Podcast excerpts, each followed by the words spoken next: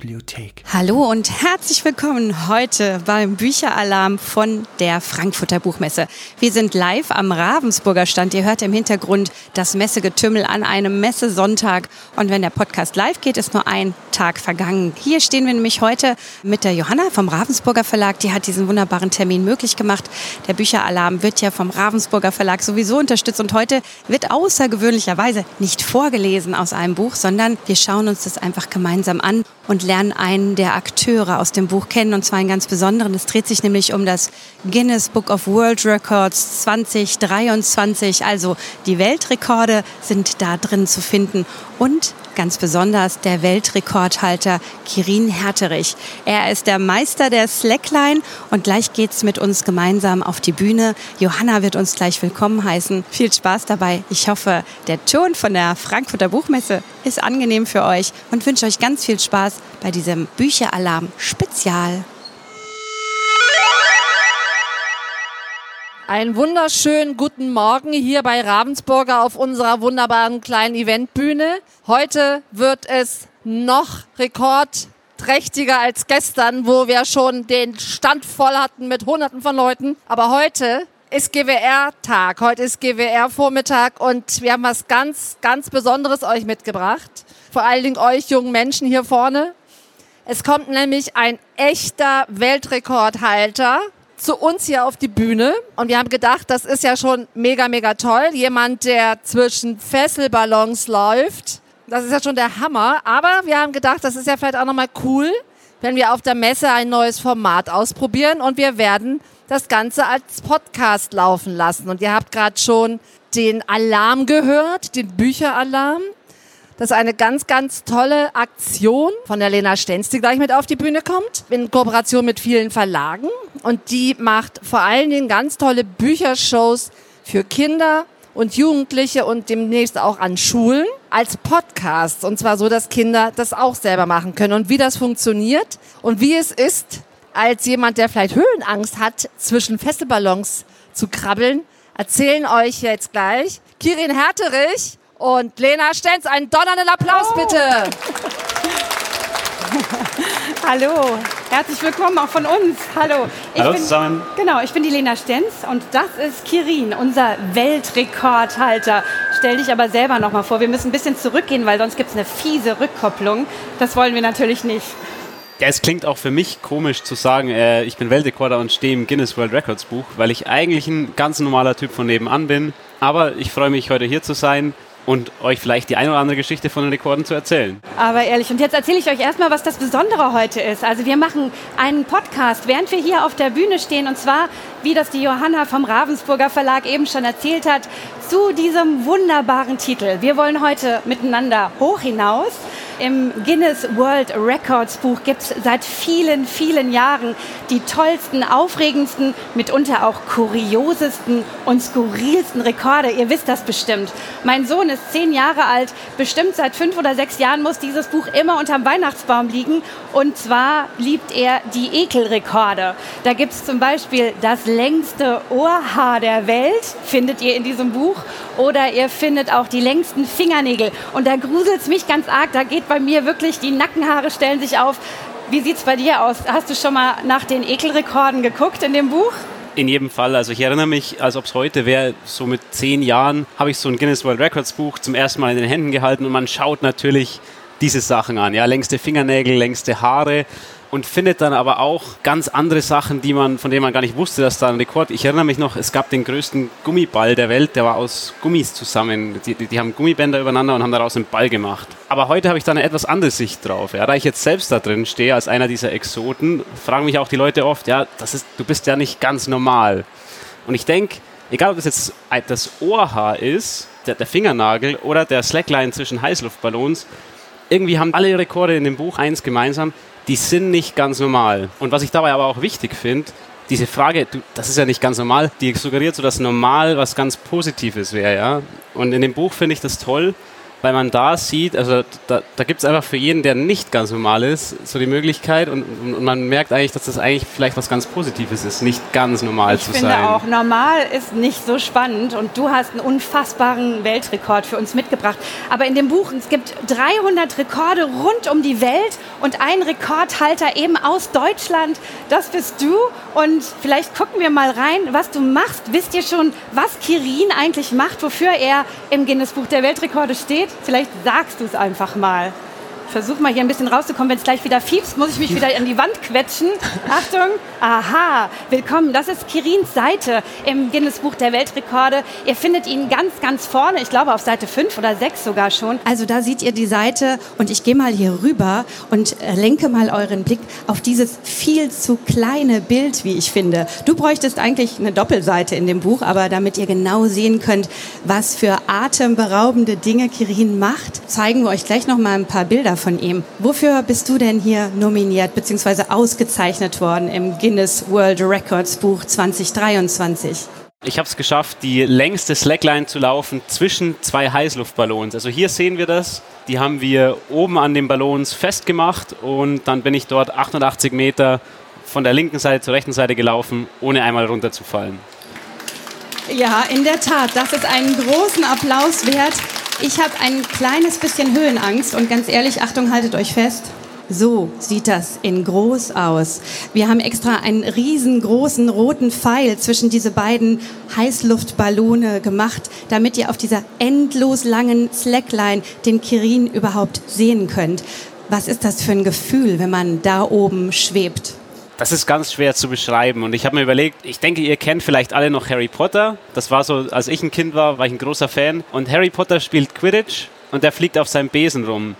Und ungefähr so würde ich sagen, fühlt sich das an, da oben zu laufen. Stellt euch einfach mal vor, wie Harry sich fühlt auf seinem Besen. Es ist sehr nah dran am Fliegen. Du bist der Harry Potter der Slackline. Das ist ja wohl der Knaller. Also damit hast du jetzt einen neuen Titel offiziell. Es tut mir leid. Hast du jetzt von mir bekommen. Also habe ich jetzt was losgedreht. Genau.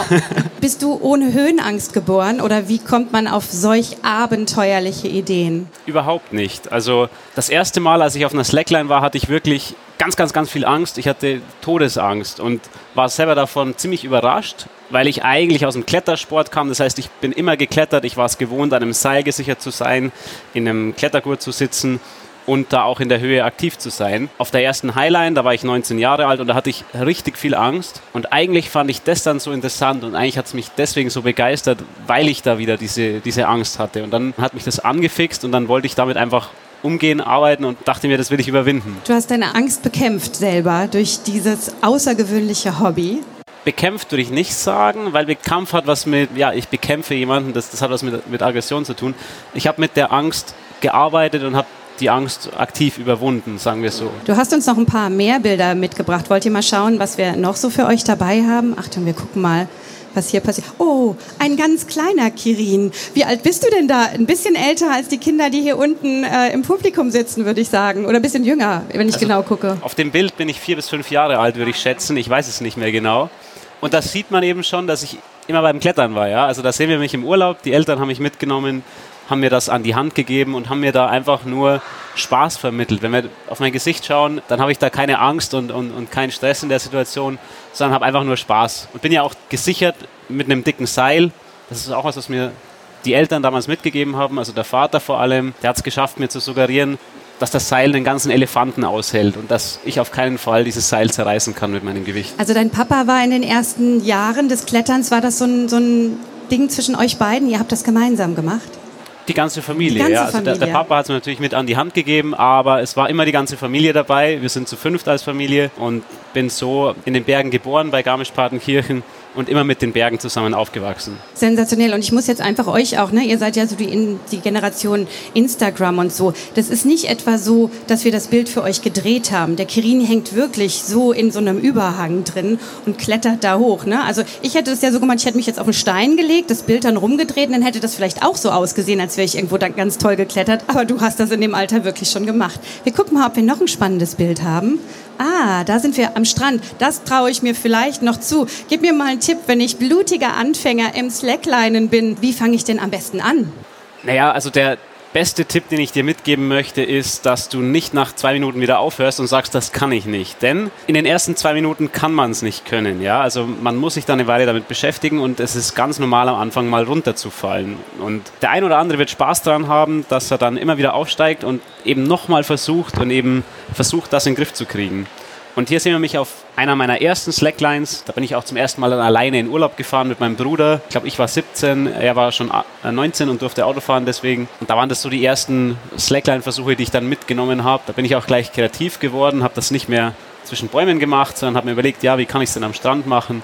Die Vorbereitung ist äh, spätestens, wenn es in schwindelerregende Höhen geht, glaube ich, ein ganz, ganz wichtiger Punkt. Wie bereitet man sich denn auf diesen Weltrekordversuch vor? Weil letztlich weißt du ja auch nicht genau, gelingt es, gelingt es nicht. Wie lang sind die Vorbereitungszeiten? Wie muss ich mir das vorstellen? Also die Rekorde selbst, die werden extrem langfristig vorbereitet. Eigentlich splittet sich das auf in zwei Arten.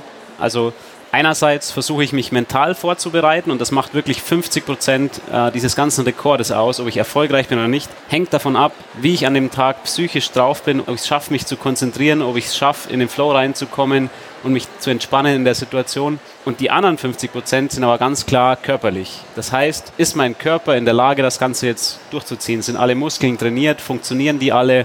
funktioniert das mit der Ausdauer und kann ich die lange Zeit durchstehen. Denn der eine Rekord war zwischen Heißluftballons, der andere war die längste Slackline der Welt. Und da ist man sehr, sehr lange drauf. Also da läuft man mehrere Stunden drüber und dann muss man einfach ja, die körperliche Fitness mitbringen. Welche Distanz hast du da überwunden und wie lange hat das gedauert? Haben wir davon auch ein Bild? Ich gucke mal eins weiter. Vielleicht haben wir Glück.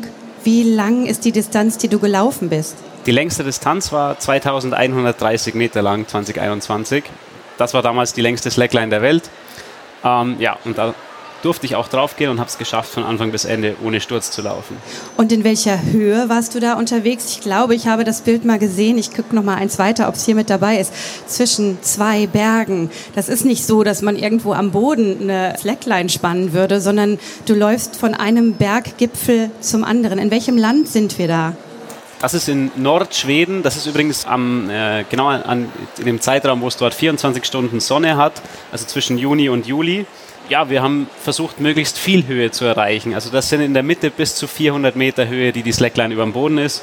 Und wie gesagt, zwei Kilometer, da sieht man nicht bis zum anderen Ende. Ich sehe nicht die Leute dort drüben. Ähm, ich sehe auch nicht das Ende der Slackline, sondern das ist so ein bisschen Lauf ins Ungewisse. Und für mich am nächsten dran am Fliegen. Das ist für mich Fliegen tatsächlich. Und ich weiß nicht, ob ihr das hinten sogar noch sehen könnt. Kirin, du bist barfuß auf der Slackline. Das muss ja, wie, was hast denn du für Füße? Das ist ja sensationell. Wie geht sowas? Das muss ja unglaubliche Schmerzen, stelle ich mir vor. Aber so ist es gar nicht. Nein, also ich trainiere ja viel und, und bin viel auf der Slackline unterwegs. Und wenn man da normal drauf geht, dann hat man barfuß am meisten Gefühl äh, und am meisten, ja, ist am nächsten dran an der Line. Und wenn man das dann über ein paar Jahre macht, dann, ja, dann hat man Hornhaut an den Füßen und, und also große Schmerzen hatte ich jetzt nicht. Es stimmt schon, wenn man dann da zwei Kilometer läuft, dann fängt es irgendwann an, schmerzhaft zu werden. Dann kann man auch Schuhe anziehen, das funktioniert auch. Auf dem Weg kannst du noch Schuhe anziehen? Nein, oder? Nein, nein, unterwegs ich wollte schon nicht. sagen, so generell, aha, ich dachte schon, wo sind die Schuhe? Ich gucke mal auf dem Bild ganz genau hin. Was ist dein größter Feind in dieser Höhe und auf einer solchen Distanz?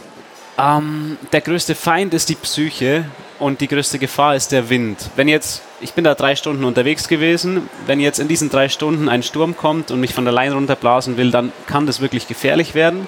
Und der größte Feind hierbei ist wirklich die Psyche. Wenn ich es nicht schaffe, hier psychisch stabil zu bleiben auf diesen drei Stunden, das ist ein ganz verrücktes Gefühl, das mir auch genau daran so gut gefällt. Die Line und die ganze Situation versucht, einen psychisch zu zermürben. Also das ist wie so ein Kartenhaus. Am Anfang steht man gut da, ist gut drauf, ist selbstbewusst. Man geht dann Schritt für Schritt und die erste Stunde sieht man, okay, ich bin jetzt ein Stück weiter, es geht vorwärts. Und so bröckelt dann langsam dieses Kartenhaus der Psyche zusammen. Und am Ende bin ich bis jetzt noch immer als Nervenbündel angekommen. Da will die Angst einfach durchdringen und will hochkommen und will einem sagen, du kommst niemals an, es ist viel zu viel zu weit. Was würde denn passieren, wenn du zwischendrin feststellst, bei Kilometer 1,2, uh, ich schaffe das heute nicht. Wie kommst du da runter? Wer rettet dich? Gibt es einen Helikopter? Was wird dann passieren? Also was hier sehr gefährlich ausschaut und was auch, wie ich gerade beschrieben hatte, eine gewisse Gefahr birgt, ist jetzt nicht so extrem lebensgefährlich, wie man denkt. Denn man sieht es ja auch hier, Ich bin immer gesichert, kenne mich da sehr gut aus in den, äh, in den Sicherheitskonzepten, die wir haben. Wir trainieren da auch Rettungen sogar auf dieser Slackline. Das heißt, wenn ich mich irgendwie verletzen sollte, was nicht so leicht möglich ist, weil da ist nicht so viel um mich rum, aber wenn ich irgendwie eine Verletzung habe, dann gibt es Rettungsszenarien, die wir trainiert haben. Wenn ich nach 1,2 Kilometern runterfallen würde, dann würde ich erstmal in die Sicherung fallen. Es würde ein Haufen Last von mir abfallen. Das passiert dann auch regelmäßig. Also ich falle regelmäßig runter und in die Sicherung. Und dann kann man da 10 Minuten Pause machen und dann geht es einem schon mal viel besser. Und dann habe ich die Möglichkeit rauszulaufen, entweder da, wo ich hergekommen bin oder da, wo ich hin will, je nachdem, welche Distanz kürzer ist. Und recht viele andere Möglichkeiten gibt es aber nicht. Also das fasziniert mich auch so an den langen Lines. Da ist eine Rettung jetzt nicht kurzfristig möglich. Die können schon, mein Team am Rand, die sind trainiert, die haben das Material, und die können anfangen, mich zu retten. Das würde aber stundenlang dauern. Der schnellste Weg zur Rettung ist die Selbstrettung dann. Ne? Also wieder auf die Beine durchatmen, sich auf seinen Körper und seine Psyche wieder verlassen und den Weg beenden im Zweifelsfall. Genau das gefällt mir so gut. Man ist wirklich auf sich gestellt. Und das ist aber so ein tolles Gefühl, wenn man ankommt und merkt, okay, es hat jetzt geklappt, ich war auf mich gestellt und es hat alles funktioniert. Und das ist das, ich, warum ich das immer wieder machen will. Und wer oder was erwartet dich dann am Ende deiner Weltrekordstrecke? Also ein jubelndes Team, nehme ich mal an, aber Essen, Trinken, was brauchst du, wenn du von der Slackline runterkommst? Ein jubelndes Team, wie du gesagt hast. Also das sind viele Leute, die nötig sind, um das aufzubauen. Das sind meine besten Freunde. Ja? Also man wächst in so einem Projekt unheimlich zusammen, weil man zusammen ganz viel arbeitet, ganz wenig schläft, harte Arbeit macht und Arbeit macht, die auch gut gemacht werden muss. Ja, wenn da was schief läuft, dann kann das gefährlich werden. Das heißt, ich muss mich auf jeden verlassen können und habe eine ganz gute Beziehung zu den Leuten. Also es sind meine besten Freunde, die auf mich warten, die sich dann auch für mich freuen. Ja? Also für die ist das genauso ein Erfolg, wenn ich ankomme. Für die ist es das größte Ziel, dass einer dieses Slackline läuft. Und wenn ich dann ankomme, dann sind die, dann sind die happy und freuen sich. Klar, dann gibt es natürlich einen Schluck Wasser und was zu trinken. Ein Schluck Wasser. Champagnerkorken sah ich jetzt da vor meinem geistigen Auge, aber es gibt erstmal ein Wasser. Naja, wir sind ja in der Natur. Also das zum Beispiel da bin ich auch wirklich stolz auf dieses Projekt. Das haben wir ausgesucht. Das ist ein wunderschöner Ort äh, mitten in der Natur. Da gibt es jetzt nicht so viel Infrastruktur und da haben wir keine laute Musik und kein Champagner sondern da ist man in der Natur und ja, da trinken wir Wasser, das wir dort aus der Quelle genommen haben. Genau, das ist, glaube ich, macht das auch ein bisschen aus. Das ist ein sehr, sehr naturnaher Sport, den du machst, mit sehr viel Achtsamkeit, auch im Umgang mit der Natur, in der ihr euch bewegt oder über die du schreiten darfst. Das ist dir, glaube ich, auch sehr wichtig. In jedem Fall, ja. Also das ist mir wichtig, je nachdem, wie man das macht. Man kann so eine Slackline überall spannen aber ich komme vom Land, ja, ich bin ein kleiner Naturbursche und wie du gesagt hast, ich darf dann über diese Schlucht laufen und dabei ist es auch unheimlich überwältigend, wenn man die Natur um einen rum, die erlebt man nochmal viel intensiver. Ja. Man sieht diese Schönheit, man sieht es nochmal von einer anderen Perspektive. Von oben schaue ich da runter ins Tal und bin eigentlich jedes Mal überwältigt. Oft ist noch ein Sonnenuntergang oder Sonnenaufgang dabei. Ich bin jedes Mal überwältigt von Mutter Natur im Endeffekt. Ja, und das bedingt dann auch eine gewisse Demut, die man am Ende hat. Du hast ja schon ganz viele Rekorde aufgestellt. Also natürlich diesen einen, der im Guinness World Records 2023 beschrieben ist. Aber ich glaube, du hältst ja noch einige andere Rekorde, oder? Ja, ich mache das schon seit, seit einer Weile. Also angefangen hat das 2017. Da ist mir der erste Weltrekord gelungen. Das war die längste Slackline über Wasser. Und 2021 war ein super Jahr. Da hat viel geklappt. Da war es die längste Highline zwischen Heißluftballons, die längste Highline der Welt. Zwischendrin waren noch so Rekorde, wo nicht ganz klar ist, ist das jetzt ein Rekord oder nicht. Also 2018 hatten wir die längste Slackline der Welt mit 2800 Metern, aber niemand hat es geschafft, die zu laufen. Und ich habe es geschafft, die längste Strecke zu laufen. Ist das jetzt ein Rekord oder nicht? Also für mich ist das ganz klar ein Rekord. Ich weiß nicht, wie ihr das seht. Wie ist das denn bei diesem Rekord, den wir jetzt im Guinness-Buch finden? War da jemand von GWR da vor Ort? Wie funktioniert das dann, dass man sagt, so Leute, ich hier, Weltrekordhalter? das funktioniert ziemlich gut. Es war niemand da. Es gibt relativ klare Vorgaben, was wir machen tun, dass GWR das prüfen und anerkennen kann kann. Das heißt, es muss Zeugen geben, es muss Videos geben, es muss Messdaten geben. Ah, das ist auch so eine Herausforderung. Wie messe ich diese Distanz überhaupt genau? Also mit welcher Messmethode messe ich das genau auf dem Meter? Wir haben da GPS verwendet. GPS hat auch eine Toleranz von plus minus 1 Meter. Das heißt, waren das jetzt 2130 Meter oder waren es 2131? So genau kann ich das gar nicht sagen, weil da eben plus minus 1 Meter Toleranz drauf ist. Das heißt, wir messen das Ganze mit GPS übersenden die Daten an GWR, es muss Videos geben und es muss Zeugen geben und dann funktioniert das. Ganz schön spannende Sache. Ich bin jetzt fast am Ende meiner Fragen an den Kirin angekommen, aber vielleicht ist es ja bei euch auch so, dass ihr noch die eine oder andere Frage an unseren Extremsportler und Weltrekordhalter habt. Dann könnt ihr gleich, wenn Kirin die Bücher für euch signiert, einfach dazukommen und eure Fragen an ihn stellen. Ich würde euch, wenn ihr das mögt, sogar für den Podcast aufnehmen. Ich freue mich wahnsinnig, dass wir uns heute hier kennenlernen durften. Mir hat es wahnsinnig viel Spaß gemacht. Ein bisschen die Angst vor der Höhe genommen. Wir gucken mal, was hier noch passiert. Ah, da seht ihr schon das Podcast-Cover, das ihr morgen bei Spotify und überall, wo es halt Podcasts gibt, euch natürlich anhören könnt. Johanna, magst du noch mal kurz zu uns auf die Bühne kommen?